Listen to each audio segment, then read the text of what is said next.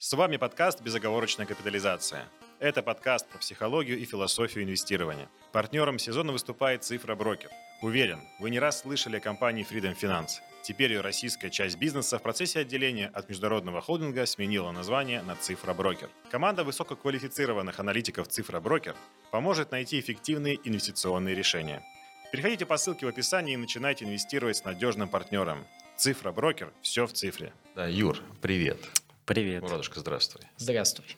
Так, э, есть люди, которые не знают, кто такой Юра, поэтому, Юр, супер коротко представься. Всем привет, я Юра Мариничев, я возглавляю ай ар подразделение Positive Technologies и работаю с нашими замечательными инвесторами на российском фондовом рынке. Хорошо. Смотри, Юр, ты сегодня пришел не как представитель компании, а как сотрудник индустрии. Есть еще как горизонтальная модель, так сказать. Ты часть комьюнити ай аров и, по моему скромному мнению, ну, эталонная. Без, без шуток. Но есть еще ребята, которые нам очень нравятся. Вообще, на самом деле, все, кто к нам дошел, я считаю, это все ребята, все аэры в России, кто э, ну, делает так, как должны все делать. Вот. Много споров у нас в тусовке. Люди говорят, что типа вас слишком много, что это какой-то открытый маркетинг, вы преследуете какую-то плохую цель, делая э, ну, работу с миноритариями такой публичной, а часто еще и просто внешне красивой. Я считаю, абсолютно неправда. Я думаю, что все так должны делать. Просто к этому не привыкли, я считаю, что все должны делать. Спасибо вот за хорошую оценку нашей ну, работы. Главное, что она подтверждается и ростом бизнеса компании. Это не пустые слова, действительно, есть о чем рассказывать. И котировки, опять же, это подтверждают. Но есть о чем рассказать про позитив, но ты не будешь. Нет, безусловно. Потому что напоминаю, что ты сегодня как гость, как АР. Да? Самый главный абстрактный, вопрос. Да. Абстрактной компании. А, и первый. А, ну, может смотреть это видео большое количество людей, которые могут не понимать, что такое эй ар. АЭК, ну, во-первых, как правильно, да. Что это такое? Ну, супер коротко, это расшифровывается как Investor Relations, это сотрудники в компании, которые отвечают за раскрытие информации, работу с инвесторами и предоставление им необходимой информации для того, чтобы принимать инвестиционные решения в отношении ценных бумаг компании. Это прям супер коротко. Окей. Ну все, теперь все знают. Да, мы уровень... Подняли. Эрудиции подняли на, одну, на один уровень всей нашей аудитории. Хорошо, поехали. Смотри. Да, да. И первый же вопрос. Смотри, эм, хочется понять, эм, в чем выгода АР, в чем его выгода, ну, кроме высокопарных, ну, очень верных, правильных вещей. То есть, смотри, когда мы говорим, что, типа, там, ну, не знаю, раскрытие информации, там, честная работа с миноритарием, которые тоже акционеры, такие же, как и мажоритарии, ничем не отличаются, только меньше доли, да? Вот, кроме всего этого, хочется понять, а в чем, ну, в чем выгода какая-то более материальная, что ли? Вот в чем она выражается? И не применительно к вашей компании, вот в целом. Ну, безусловно, для ай ар очень важно выполнять функцию такого медиатора, коммуникатора, который позволяет транслировать ту информацию, которая есть в головах топ-менеджмента, ту стратегию, которую компания для себя поняла и которую следует в плане своего развития, до инвесторов, которые потенциально могут инвестировать в эти, в эти акции компании, в облигации этой компании. Ведь очень часто инвестиции инвесторов, в том числе и частных, являются основой для развития бизнеса. Да? То есть деньги, которые инвесторы приносят в расчете на увеличение стоимости своих акций, в дальнейшем они смогут с прибылью в виде дивидендов либо в курсовой разнице их продать. Поэтому донесение правильности вот этой информации, правильных посылов и смыслов, потому что ты же понимаешь, что тебе инвестировать в компанию, в которую ты понимаешь этот бизнес, суть, драйверы роста, перспективы, гораздо проще и приятнее, чем в ту какую-то условную абстрактную бумагу, которая, да, у всех на слуху, но ты по ней сам ничего не знаешь, тебе сложно разбираться, компания не дает никакой финансовой отчетности и не является открытой. Поэтому, конечно, инвесторы выбирают те компании, которые более прозрачные, как раз функция ай ар эту прозрачность обеспечить. А, смотри, это произошло, это случилось. То есть работа условно ай ар там, в средней компании э, организовала все, о чем ты сказал. То есть получилось создать прозрачную компанию для миноритариев. А, наверное, теперь можно сказать, что стали выше обороты, да? Не факт, кстати, что эта публичность принесла по-любому рост котировки. Не обязательно. Не обязательно. Не обязательно. Но просто выросли. Да. Да, у нас есть много примеров, когда после, допустим, ай пи о компания э, резко снижала в стоимости, инвесторы были недовольны, и как раз в этот момент компании закрываются часто от своих инвесторов, не дают правильных коммуникаций, это провоцирует новую волну недовольства, и, собственно, пути акционеров и компаний расходятся на этом этапе. Это, конечно, неправильно, если так происходит. Вот, смотри, да, но мы с тобой рассматриваем как хэппи-пас, да, получилось, получилось, все вышло. И вот мой вопрос большой, это в чем выгода? Ну вот получилось, все, теперь миноритариев больше, там более живой стакан. В чем выгода компании? Вот ну... не мажоритариев, компании. Угу. Для компании что?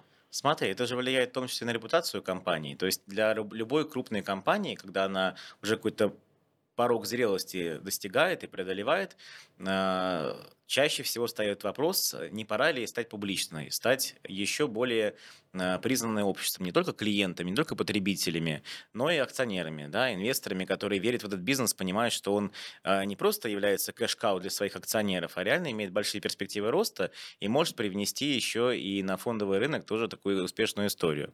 Поэтому да, это случилось, если да, компания стала там публичной и грамотно сделала коммуникацию в момент размещения, привлекла инвесторов, но если она дальше не коммуницирует с ними на, опять же, том же языке, не предоставляет им необходимый объем информации, инвесторы потихоньку э, свой интерес к этой компании избавляют. Ну, то же самое, знаешь, так, когда ты какие-то делаешь инвестиции в банковские продукты, да, или в какие-то сложные финансовые инструменты э, через банковского менеджера.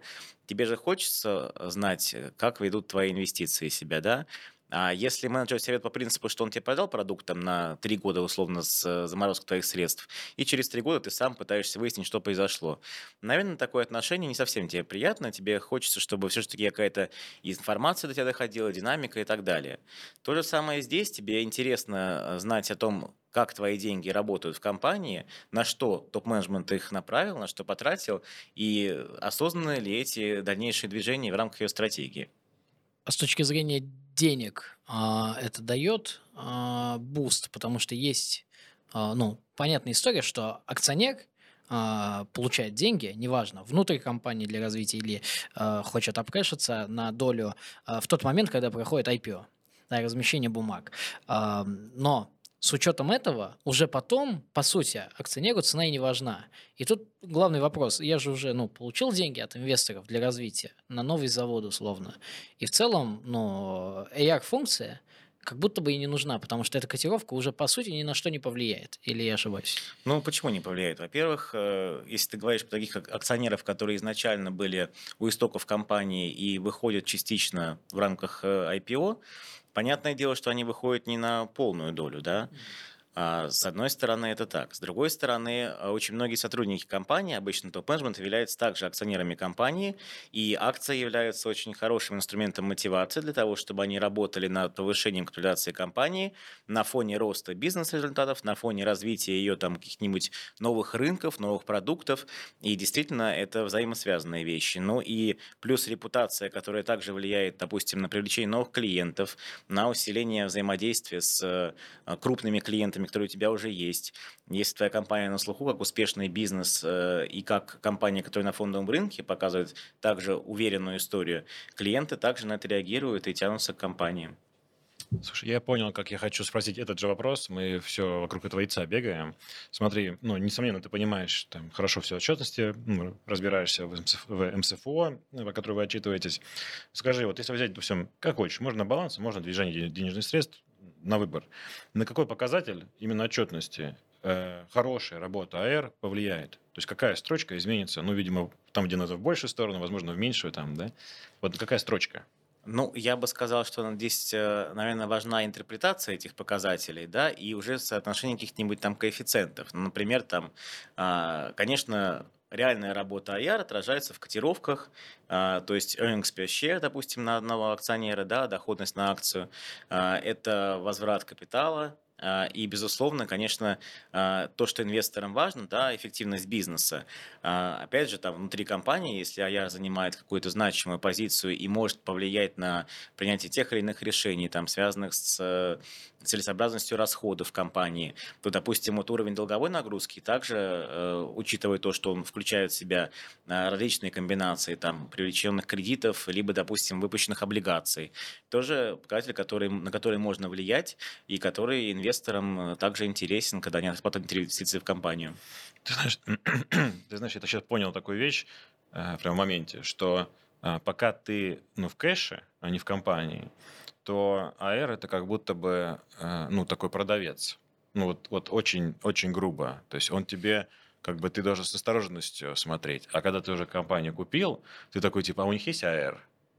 Типа, кто будет заниматься ну, тем, что там ликвидность стакана обеспечивать, да? То есть, если, если все-таки метрика нацелена на котировку, а не на баланс и на недвижение средств, то есть, как бы на внешнюю...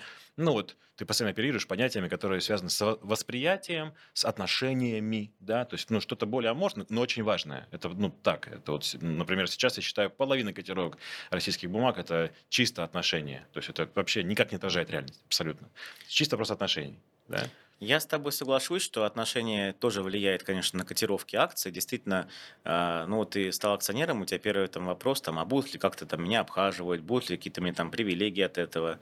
У нас в России эта история не очень развита в плане того, что программы лояльности для акционеров у нас очень большой редкостью являются, но есть отдельные примеры. Ну, допустим, за рубежом для инвесторов есть какие-то прямо отдельные программы, ну, реально как бонусные, да, там, если, допустим, ты являешься акционером крупной торговой сети, то ты там имеешь определенные преференции при покупках и так далее. Я думаю, что вот эта история зрелого фондового рынка, когда ты не только имеешь право на свои базовые права по законодательству, да, там, на получение информации, на распределение части прибыли в виде дивидендов, на получение части имущества компании в случае ликвидации, но и вот то реально... доброе отношение и открытое со стороны компании, во-первых, и во-вторых, уже как бы следующий шаг, я думаю, что на нашем рынке это будет развиваться дальше, какие-то такие дополнительные плюшки, которые позволяют действительно э, помочь вовлечь инвестора в деятельность компании и сделать ее, ну, по сути, таким как бы совладельцем. Окей, okay, спасибо. А, у Эяра, как у человека, который... рассказывает об успехах и неудачах компании акционерам, если у него какой-то кей пи ай, теоретически первое, что приходит в голову, это э, ну, условный бонус в конце года от, э, чего? от э, видимо, капитализации, но, возможно, я ошибаюсь. Да, смотри, тут такой момент, э, ты можешь пофилософствовать на эту тему, не обязательно говорить про личный опыт, но можно и про личный, ты сам решай. Ну, действительно, вот эта история с мотивацией, она вообще очень хорошая в компаниях, которые являются публичными. Как я уже сказал, если сотрудники являются акционерами, это самый главный мотивирующий фактор. Чем лучше ты работаешь, тем выше котировки компании, тем больше ты можешь себе там как-то позволить в качестве дополнительного бонуса там, да, на разнице этих акций, там, да, и дивиденды дополнения тоже являются хорошим. Если говорить про мотивацию конкретно ай ар-специалистов, наверное, здесь, конечно, важным является, на мой взгляд, критерием успеха твоей деятельности то, что компания коммуницирует правильно с своими инвесторами и отсутствует искажение фактов, которые могут от компании э, исходить. Ну, например, раскрывается отчетность по эр эс бэ у, которая не является отражением реального бизнеса и консолидированной отчетности всех компаний, входящих в группу. А инвесторы реагируют на эр эс бэ у, э, смотрят сучфакты в ленте Интерфакса, сразу там э, делают какие-то выводы по финансовой отчетности и состоянию компании. Хотя э, грамотный ай ар должен как бы вовремя сделать правильную коммуникацию, что репрезентативной является отчетность по эм эс эф о, которая консолидирована, которая учитывает все показатели э, дочерних компаний и так далее. А, вот э, это просто один пример того, как нужно правильно коммуницировать э, и какие инфоповоды могут быть неправильно восприняты. Если инвесторы постоянно не понимают компанию и говорят с ней на разных языках, то, наверное, это не очень успешная ай ар-работа. Если же это отсутствует... Ну да, если это отсутствует, и инвесторы понимают, и для них является предсказуемой сроки раскрытия информации, для них понятно, куда обращаться по своим вопросам, для них нету белых пятен в отчетности или в чем-то еще, что касается деятельности компании. Вот это хорошая работа. То есть, наверное, я бы здесь не говорил про какие-то конкретные метрики, да, то есть, ну, условно, там, двести обработанных запросов там от аналитиков, да, но это же могут быть, наверное, там, двести каких-то мини-вопросов, там, да, либо серьезная работа на протяжении всего года с десятью аналитиками, да, что более эффективно? Наверное, более серьезная работа с десятью аналитиками, потому что они оказывают качественное там покрытие компании. Поэтому я всегда очень осторожно подхожу к таким э, кей пи ай, которые ставятся в отношении профессий, которые не связаны напрямую с бизнес-результатом, но которые дают очень серьезное влияние, э, опосредованное и на репутацию компании, на ее капитализацию и, безусловно, на э, привлечение клиентов и инвесторов. И, одним словом, исчислимых нет показателей, как тебе кажется. Это же в разных компаниях по-разному, да? Да. Но, скорее всего, они не исчислимы. И ну, это э, любопытно все равно, потому что ну, вы айтишники. Айтишники – это обычно смарт-цели, все дела, то есть все нужно посчитать. Вот. Но, с другой стороны, действительно справедливо, потому что если э, ну, твоя работа условно, условного ай ар не влияет на строчки баланса или не влияет на строчки там, ну, движения денежных средств, то, наверное, э, все показатели становятся несколько аморфными. Действительно, это уже не бизнес, как бы логика, а вопрос отношений, коим цена и является.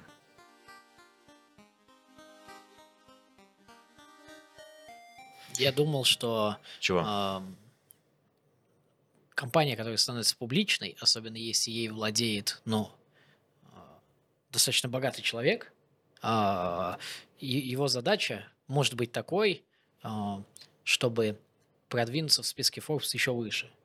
Mm. И одна из целей это только котировка, да. Это только котировка. А почему это ему нужно? Потому что, ну, все любят э, быть лучше, чем другие. Ты знаешь, только, бро, ну, давай будем откровенными. Мне кажется, к сожалению, сейчас вот Юра может обидеться, но реальный импакт АР небольшой.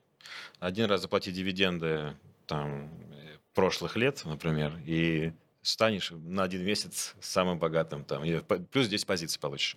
Но это некоторая грустная правда, все-таки это невозможно. Нет, просто да, вот, по сути, вот, это бумажная переоценка. Вообще, если доли. Ты хочешь поискать, это хороший разговор, если ты хочешь, Мурад, поискать какую-то цифру, может, Юр, ты тоже хочешь поискать какую-то цифру, то я бы, как ни странно, это ставил даже не на обороты, вот, по бумаге. Например, вот до твоей работы были обороты, там, не знаю, там пять миллионов рублей в день, например, а стали пятьдесят, да, ну, вот исчислимый показатель. При этом не, не важно, может, не выросла бумага, да, то есть, ну, просто...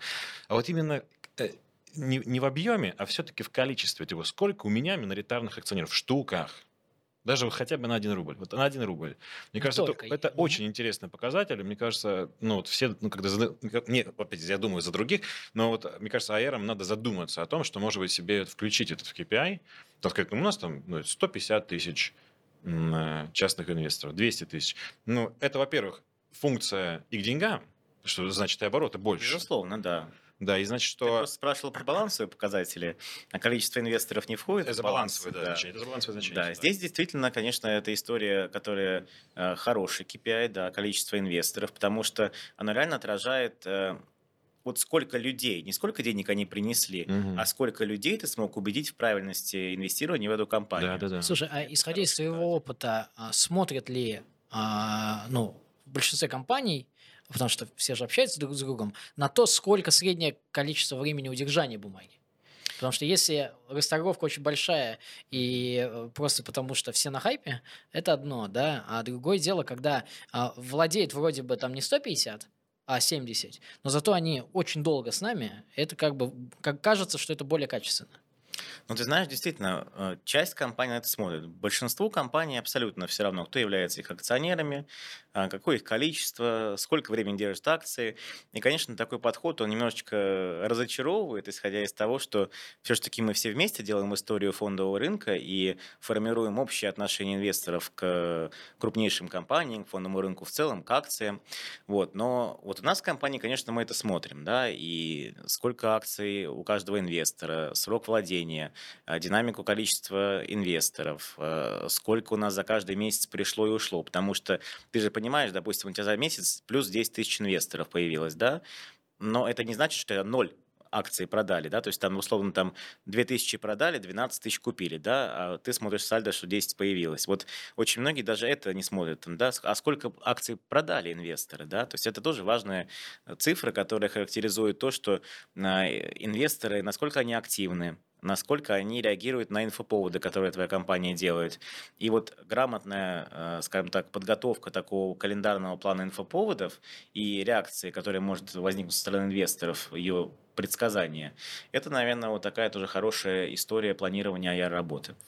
По, а. сути, по сути, с сентиментом, да, ты вот, ну, ты пытаешься ну, управлять, типа, ну, отношением, да, буквально, типа, настроением даже, буквально настроением пытаешься управлять. Ну, ты знаешь, конечно, когда ты на позитиве, тебе проще э, делать хорошие, э, да, скажем так, дела. Это... Да, поэтому, ага. действительно, есть, а, как бы, история с каким-то, какой-то эмпатией даже, да, между компанией и инвесторами. Вот когда ты в пульсе, например, пишешь инвесторам, да, какие-то там сообщения, там, да, комментарии, реагируешь на то, что они спрашивают. Они же там начинали с того, что варились сами друг с другом, да, то есть там эмитентов особенно не было. А когда приходит эмитент, это всегда как бы такая, ну, немножко удивительная история. До нас не дошли, да. И вот когда это уже становится такой как бы реальной историей, когда эмитент совершенно на равных, там, ну, как блогер общается там со своими друзьями, это совершенно уже другое отношение со стороны инвесторов. И... А они меня лайкнули же. Это даже не друзья, на секундочку, с хозяином бизнеса, то есть, ну, по сути, с самым высшим руководством, собственниками бизнеса. У меня одна акция ваша, я иду. Да, ну, слушай, ну вот в этом, в этом же вся красота собственности, ничего не значит, то есть у тебя просто, ну, у тебя те же самые права, как у мажоритария. Есть. Ладно, окей. А... Такая мысль, что задача ай ар – это рассказать, и по опыту своему, я не ай ар, но я инвестор, я вижу, что когда все классно у компаний а, на фондовом рынке, у определенных, а, то они такие, у нас все классно, вот нам преза один, преза два, преза три, и а, супер, все довольны, все счастливы. А когда что-то происходит, что-то уже никто не хочет общаться. А, с точки зрения вот этой работы, должен ли ай ар говорить о минусах, о проблемах и о том, что что-то не получилось? Супер вопрос. Можно я чуть-чуть его разовью? И он, он будет одним по прежним вопросам. Вспомнил, просто в голову сразу возникло. Я читал м- где-то три года назад, я читал ну, какую-то там стратегию, например, вот не помню точно, какой-то пресс-релиз от Алроса. И ну, все знали, что в тот, в тот момент, сейчас и до сих пор, и, возможно, еще сильнее, Алросе угрожали искусственные э, алмазы. Да? Вот. И э, это было для меня шоком, когда буквально на там, четвертой странице они говорят «искусственные алмазы», прямо вот в презе. И они оценивают рынок, и он растет. И они говорят «он растет». Вот, э, вот плюсы, вот минусы. Вот мы можем потерять потенциально, вот, вот типа из-за того, что он растет, этот рынок, мы потенциально можем вот в этих регионах потерять там спрос, да? То есть они как бы не оставили рынку фантазировать о том, насколько это, ну, плохо для бизнеса. Они сами сказали, да, вот, смотрите, это как бы это плохо. Вот, ну, не считаем, что прям что-то радикально плохо, но плохо, да. То есть они как бы сами эту тему вот, ну, культивируют. Изучили, да. Да, и это о чем говорит, да, о чем говорит ну, тоже Мурад, что как бы, ну, есть какой-то страх, что ай ар всегда скажет только хорошее. Ну, я считаю, страх необоснованный, хотя в ряде компаний как бы есть, наверное, какой-то, ну, негласное указание ай ар говорит только хорошее. Да? В других компаниях, которые являются более открытыми к своим инвесторам, наверное, правильно таргетировать честные отношения. И ну, у нас, например, так, и, в принципе, и на предыдущей своей работе тоже я, исходя из этого, у меня был большой опыт антикризисных коммуникаций, когда там и котировки находятся в глубоком пике, и с дивидендами не все хорошо. Но об этом нужно честно рассказывать, говорить о причинах. Что это была за работа? Тоже ай ар. Где? В одном из крупных банков. Окей. Okay. Вот. Но я хочу как сказать просто... Да, да, просто, ну, я человек публичный, и меня Понятно. Можно загуглить там, да. Но на самом деле такая работа очень важна, потому что ты, если говоришь обо всем хорошем, ты явно приукрашиваешь, да, если говоришь только о хорошем, да, то есть какие-то риски нужно обязательно подсвечивать. Вот в том кейсе, что ты привел, действительно очень хорошая история, потому что компания сама превентивно раскручивает факторы негативного развития ситуации, да, и возможные риски, и оценивает возможность их влияния, потому что если бы этого не сделать, то любой там из инвесторов, блогеров и аналитиков, которые докопались до этих факторов, но не было бы оценки экспертной со стороны компании, не могли бы там представить, что там ущерб потенциальный в десять раз больше, например, да, и попробуй это дело опровергни. А так компания работает на э, предвосхищение этой истории и оказывает реально как бы такую вот, ну, поддержку аналитическую своим инвесторам, показывая реальную картину. А ты знаешь, вот я даже не думаю, что аналитики там или вот блогеры, они бы ошиблись в оценках. Я не думаю. Я думаю, что, возможно, это они, скорее всего, опираются на одни и те же источники, которых, на самом деле, по пальцам пересчитать в отраслях. Скорее всего, оценки были бы такие же. Знаешь, просто, наверное, как-то очень приятно, что э, компания об этом думает. И они говорят, типа, это угроза, она реальная.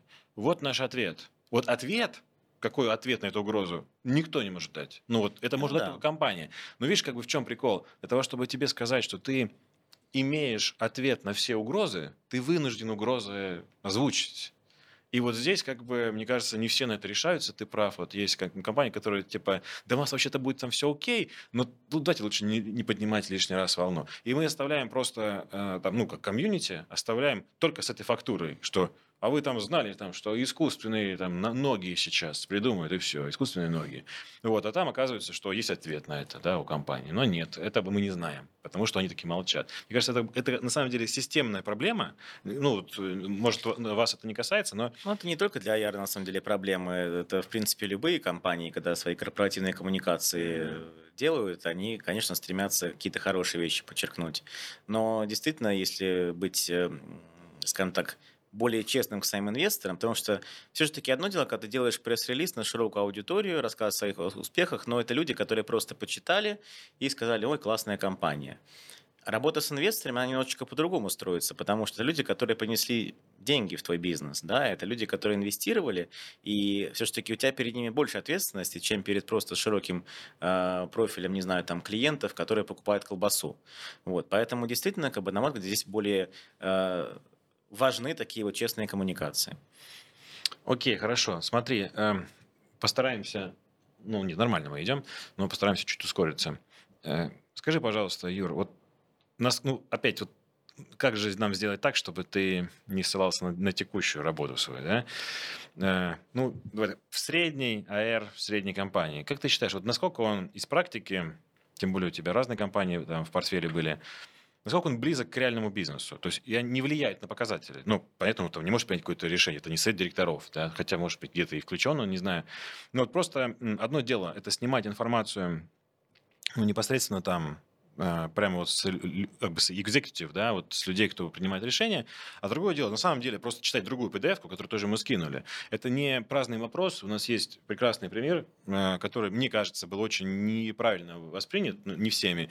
Там прошлым годом была целая эпопея с вот вверх-вниз горками по «Газпрому». И так вышло, что мы там общались с представителями компаний, которые были там многочисленные АЭРы. Вот, и они там, ну, всячески говорили, что типа есть задача заплатить, но, естественно, это были такие смягченные формулировки, не было жестких. Никто говорил точно, там, вот сто процентов, никто гарантии не давал, но они как бы ну, говорили, что у нас стратегия давать, да, а потом выяснилось, что нет. И на самом деле я не думаю, что это проблема АРФ. Не было, они, они же ну, взрослые, адекватные люди, они такие, поехали врать. Такие, вот мы сегодня врем, да. Они просто, просто промолчали. Если бы не знали, реально, они просто промолчали. Видимо, просто у них нет доступа к тем людям, кто на самом деле в итоге принимает это решение, которое иногда очень быстро и по-настоящему понимает стратегию. Вот, то есть дистанция большая между АЭРом и, вот, ну, по сути, гендиром, не знаю, кем. Вот, да? Я бы даже сказал, что здесь еще есть дистанция и между акционером ключевым компанией. Да? Вот если ты говоришь про компании с государственным участием, там, понятное дело, что многие решения принимаются по директиве там, Росимущества, да, которое uh-huh. спускается в компанию. И, собственно, действительно здесь не только АЯР, но, может быть, даже и руководство компании не может э, заранее предугадать какие-то определенные решения. Для них это такой же сюрприз, да? Бывает и такое. То есть, конечно, с ними там советуются, конечно, как-то они представляют показатели бизнеса, но если там принимается там, на уровне государства какое-то прям решение, там, что в этом году все госкомпании условно там, должны заплатить там, семьдесят пять процентов дивидендов, да, конечно, это спускается всем, и тут уже как бы, твоя дивидендная политика отходит на второй план по сравнению с тем, что тебе контролирующий акционер э, предписал, по сути, сверху. А другое дело, что есть как бы, компании, которые не относятся к компаниям с госучастием, да, в которых проще такую историю выстроить, да, и когда есть даже и акционер, который общается со своими сотрудниками, со своими ключевыми топ-менеджерами и с ай ар-подразделением в том числе. И, конечно, вот эта дистанция, она чем меньше, тем лучше. Потому что любое корпоративное решение так или иначе, оно потом становится публичным в информационном поле, и оно может влиять на стоимость акций. И, скажем так, на этапе обсуждения этих всех решений, да, когда они идут, в каком порядке, нужно ли это как-то приурочить к, допустим, к собранию акционеров или каким-то другим событиям в компании. Вот если тебя подключают на этапе обсуждения первоначального, действительно, ты здесь можешь дать, ну, хороший такой совет по э, правильному календарю этих событий, по правильной подаче, по тому, что нужно там как-то, может быть, немножечко скорректировать это решение, так, чтобы инвесторы были удовлетворены. Потому что, по сути, э, я, как я уже начинал говорить, да, что как бы ай ар выступает таким медиатором менду акционерами и топ-менеджментом, и ключевым акционером компании. Он же понимает, какие проблемы и вопросы волнуют миноритариев. Да? Если у них там есть какой-то прям злободневный вопрос, который прям не дает им там спать, есть и так далее, а мы почему-то этот вопрос там откладываем, просто потому, что топ-менеджмент не считает его, допустим, важным. Ну, просто нет такой прямой связи с инвесторами. Конечно, вот это донесение информации, оно может повлиять существенно на рост привлекательности компании. Отсюда мы выводим, что если мажоритарий, например, самозанят, то, по идее, ай ар есть доступ сразу к двум типам мнений, ну, две, две формы власти. Да? То есть он как понимает примерно, как размышляет акционер и как размышляет, ну, си и о, например, да, си и о. Сразу как бы с двух снимает. Это, конечно, не значит, что потом это будет выражаться в работе, как бы это уже дальше как бы, возможно, просто решение акционера сделать слабым ай ар, да, и вот ничего не выводить. То есть вот, получается, мажоритарий самозанят, а инфы нет. Да, Черкизова. Вот, может так выяснится. Но есть еще другой, ну, другая мысль, что если дистанция или даже как-то пассивность, ну да, дистанция, дистанция между мажоритарием и менеджментом большая, и нету диктата менеджмента, то даже сам менеджмент может ничего не знать, да, и он точно так же может удивиться, что они там, ну, пели одно, а просто там акционеры проголосовали за другое, они такие, э, ну, по идее, это все видно, но им же нужно опять как-то предикт, да, то есть нужно заранее эту стратегию писать, там что-то обещать, да, ну, живут же ожиданиями инвестора, а потом там э, мажоритарий говорит, прикольно, но нет, и все, да, окей, хорошо. До февральских событий э, у нас в России было очень много э, юридических лиц, э, компаний, которые, э, ну, фонды, да, э, пифы, фонды, иностранные инвесторы, которые очень, ну, занимали там больше шестьдесят процентов стакана э, всего рынка. А сегодня, ну, отчет Мосбиржи, он открыт нам обоим, восемьдесят процентов это частные инвесторы. Э, два вопроса в одном. Первое. Верно ли будет сказать, что до февральских событий частный инвестор был особо неинтересен компаниям в большинстве своем? Потому что с вашей компанией все и так понятно. Да, вы вышли, ну, вы вышли не да, да, да. Вас сложно спрашивать. Вот. И второе утверждение. Можно ли сказать, что когда через два-три года э, кончится происходящее, все будет классно, надеемся, хорошо, быстрее, да. Да, мир, дружба, жвачка, и вернутся, может быть, китайские инвесторы, возможно, европейцы опять ну, начнут нести деньги, появится много новых фондов, много денег, и опять инвестор будет двадцать процентов занимать в стакане, мы опять будем не нужны. Ну, смотри, я вообще э, свою работу с две тысячи десятого года в основном вел по профилю розничных инвесторов, да, то есть я тоже там делал ряд интересных вещей на предыдущем месте работы, которые были направлены именно на активизацию работы с розницей, потому что, ну, на мой взгляд, как бы это то, что было действительно недооценено. Ну, мне даже, знаешь, даже родственники говорили, ну вот, что-то как-то несерьезно там с этими физиками работать, да, вот нужно идти там в инвест-бизнес, там, да, там крупные сделки, миллиардами ворочать. А мне моя работа нравилась. Мне нравилось то, что я могу действительно быть там полезным в том плане, что, конечно же, большинство инвесторов с большим трудом воспринимает и финансовую отчетность, а раньше это было еще сложнее делать, там, да, и какие-то, ну, вещи, которые связаны с прям базовыми основами фондового рынка. И вот когда ты там общаешься с людьми, там это ездили там, в регион, у нас было много всяких мероприятий, прям вот реально такая была большая образовательная программа. Для меня это было прям таким интересным вектором развития своего собственного, в том числе, потому что я видел, как меняется действительно ну, уровень финансовой грамотности людей, да, которые э, получили какой-то уже, знаешь, такой опыт э, инвестирования, которые э, теперь уже более осознанно, они теперь уже понимают разницу между акциями, например, и депозитами. Хотя в самом начале пути, когда я начинал, это совершенно была полная вот такая каша, которую никто ничего не понимал. Сейчас действительно как бы розничный инвестор, но опять же, это, э, речь про зрелость нашего фондового рынка, да, вот то, что мы начинали говорить. Опять же, у нас розничные инвесторы стали гораздо более... Э, требовательными, более как бы качественными инвесторами реально по своему профилю, потому что сейчас уже это инвестиции не условно там пенсионных накоплений для бабушек, которые не понимают разницу между депозитами и акциями, да, а это люди, которые начинают формировать свой инвестиционный портфель со студенческой скамьи, например, там, да, или даже некоторые в школе начинают, когда появляются карманные деньги. Действительно, это история про то, что зрелость нашего финансового рынка и фондового привела к тому, что розничные инвесторы стали вот такой большой э, силой. И просто как бы игнорировать это невозможно. Другое дело, что вот мне, например, даже некоторые мои коллеги, руководители ай ар разных крупных компаний, э, ну, до сих пор, для меня это немножечко странновато, что они до сих пор с такой некоторой опаской как раз вот реагируют на работу с розницей, что необходимо там полностью перестроиться. Мне-то перестраиваться не надо, я с розницей работаю с две тысячи десятого года. Вот. А для некоторых коллег как бы это такой большой стресс. И вот как раз они ожидают, что вот там через какое-то время, ну, возможно, все как бы вернется, как оно и было, и меняться не придется. Но, наверное, так не случится, на мой взгляд. То есть меняться придется. Вот эта тактика выжидания, там, да, когда мы ждем, что вот там все вот сейчас наладится, изменится, а мы будем просто пережидать, как бы она, наверное, неправильная. И это касается не только ай ар работы, это, в принципе, любого направления. То, что вот мы могли наблюдать там даже в прошлом году, когда там многие направления бизнеса, там, да, ну, там, сейчас переждем, все как бы нормализуется. Но сколько можно ждать? Да? Нужно меняться для того, чтобы как-то выплывать. То же самое было и в ковид, кстати говоря. Когда в ковид люди тоже там думали, сейчас переждем первый карантин, там две недельки, и все будет нормально. Опять же, тоже затянулось на два года, и многие бизнесы этого не выжили. Поэтому я считаю, что изменение своей, скажем так, парадигмы в работе с инвесторами, это очень важно, потому что действительно сейчас, ну, предпосылок того, что все инвесторы уйдут с фондового рынка розничные, а вернутся зарубежные фонды, но их слишком мало. Ведь посмотрите, сколько было сейчас таких у нас черных лебедей на рынке. Да? Это и события февраля этого года, это и ковид, это и многие другие.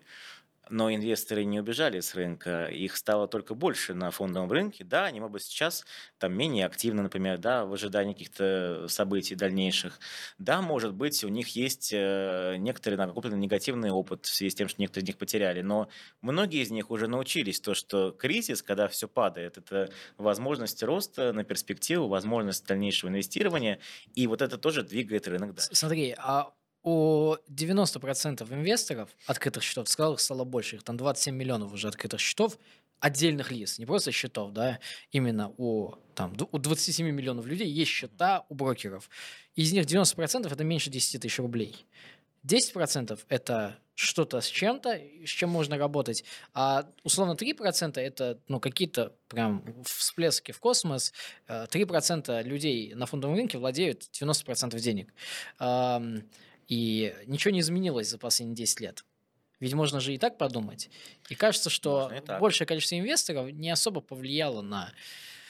Ты знаешь, вас. Можно и так, но я бы посмотрел на эти же самые цифры, опять же, еще с другого угла, потому что а, вот ты говоришь, что там множество инвесторов с небольшими счетами, там десять тысяч рублей.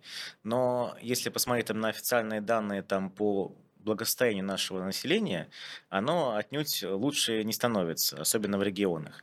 И если в таких условиях, когда там люди там потеряли бизнес, там, да, когда у них действительно там есть сложности именно финансовые там, по организации своего быта, но они при этом находят возможность инвестировать там даже те же самые десять тысяч рублей, наверное, это все-таки действительно стало такой, ну, статьей их бюджета, не скажу, что расходной, потенциально доходной. Да? Ты видишь... скорее положительно настроен на будущее рынка. Ну, я, я считаю, что да. Я считаю, что как бы познакомившись как бы, с этими инструментами и посмотрев на реальный там, опыт своих каких-то друзей или коллег, там, да, какие-то вот истории публичные, которые стали там, такими знаковыми, да, поднабравшись образования, финансовой грамотности, люди, конечно, могут уже стать и более успешными инвесторами. Это повлияет на их бюджет. Есть такое клише, Юр. что типа врач не должен болеть болезнью, чтобы лечить ее. Да? Мы знаем реально, не будем их называть, каких компаний, больших известных публичных компаний, наши БРО, ну, которые тоже с нами часто встречаются, тусят, которые по-настоящему частные инвесторы. Вот прям такие же типы, как мы. Вот прям ну, портфели, все, то есть большие, они там думают, что спорим, там размышляем. Не только, не, не, не только в компании, которая работает, а как раз-таки в основном не в ней, потому что, видимо, экспо уже и так огромный уже на этот э, бизнес. Вот. Как ты считаешь, АР, среднестатистический, можно сказать про себя, по, по желанию, как бы он должен болеть этой болезнью? Ну, я считаю, что как минимум он должен понимать... все устройство, как это все работает. Если ты не инвестировал, никогда не покупал акции, как бы тебе, ну, возможно, какие-то теоретические знания могут помешать э, говорить на одном языке с инвесторами, которые сталкиваются с какими-то практическими проблемами. Поэтому через это проходить надо, безусловно. Другое дело, что владеть какими-то там большими пакетами и активно как бы торговать, э, ну, вот, например, у меня нет времени, да, потому что я там все свое там время, по крайней мере, в рабочие часы, да, э, рабочие часы биржи, я посвящаю там работе с инвесторами, своей профильной деятельности. Поэтому, вот, допустим, когда на ковиде мы сидели дома, там, да, и было много достаточно времени дополнительного, свободного, за счет того, что мы там не ездили в пробках в офисы, вот тогда я стал активно торговать, там, да, это в некоторых компаниях очень хорошо там погрузился в их там фундаменталку, в их отчетность, несколько раз заработал хорошо на некоторых компаниях, вот, но вот сейчас как бы у меня такого активного прям такого портфеля нет, но я считаю, что, безусловно, ты должен понимать всю технику, как, допустим, там меняются какие-то законодательные вещи, как меняются механизмы там в приложениях брокеров, то есть если у тебя нет как бы такого там условного опыта работы там в каком-то приложении, тебе проблемы инвесторов могут быть чужды, а они с ними могут сталкиваться, как бы серьезно могут влиять на их отношение к твоей компании в том числе.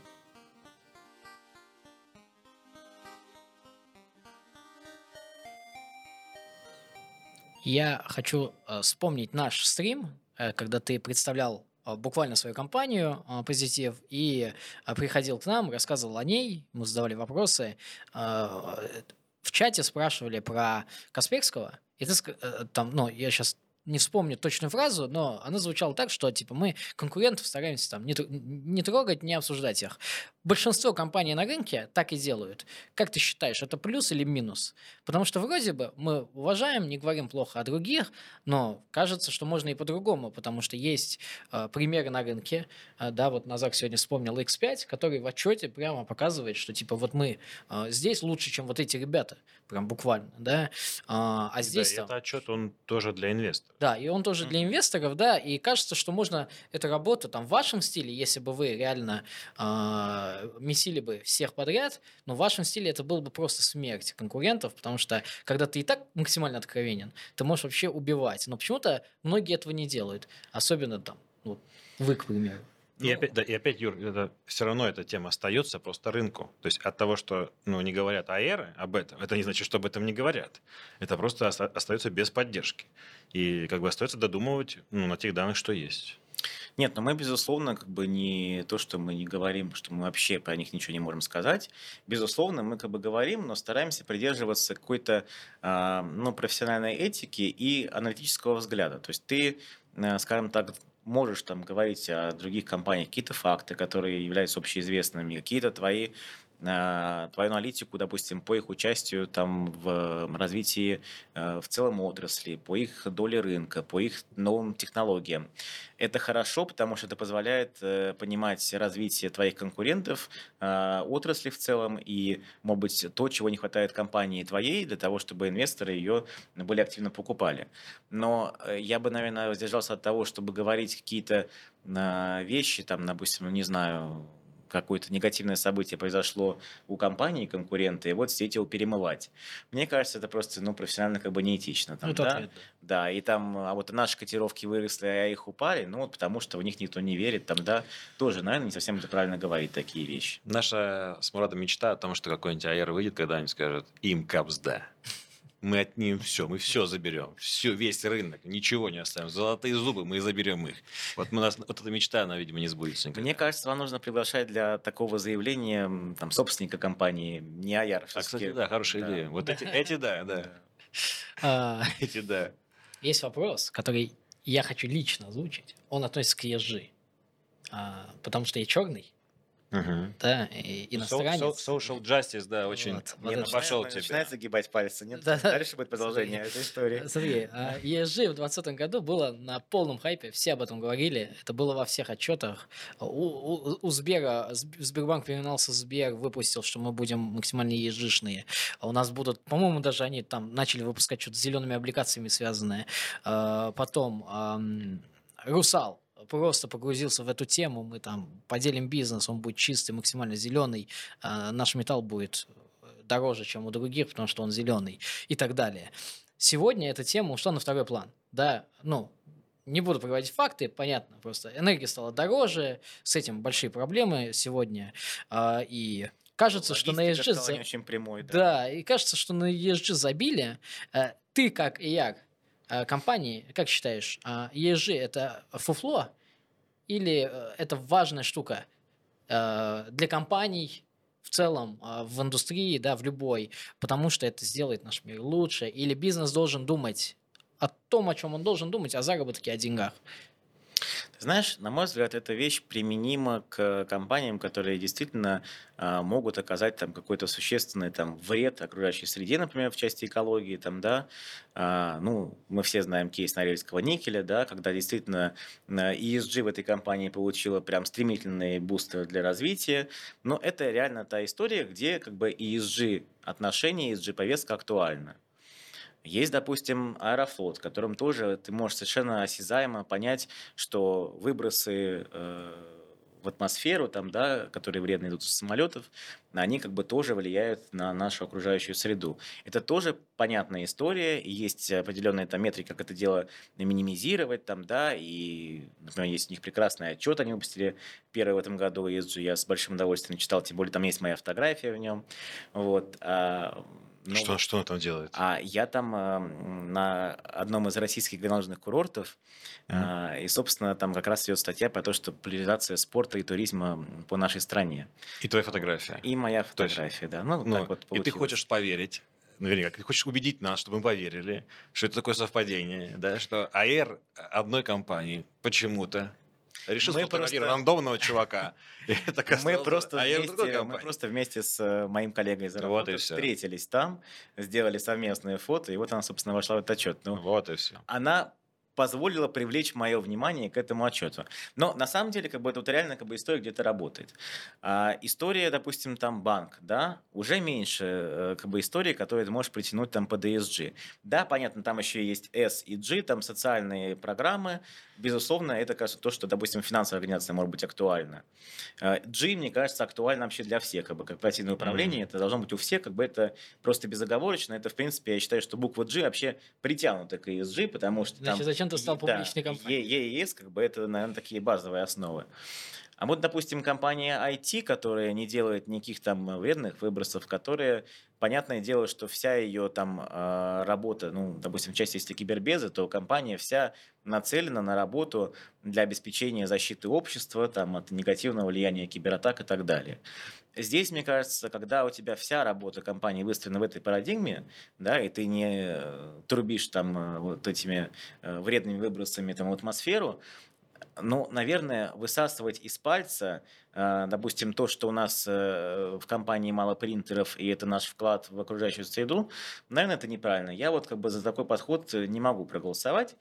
Я считаю, что где это релевантно, там это хорошо, потому что действительно компания должна ограничивать свое влияние там, да, на, на окружающую среду и понимать свою там, социальную ответственность. Если у компании это заложено там, в парадигме ее деятельности, то дополнительные какие-то там высасывания отчетов по и эс джи, я считаю, что не целесообразно. Все, парни, спасибо. Благодарю. Спасибо вам.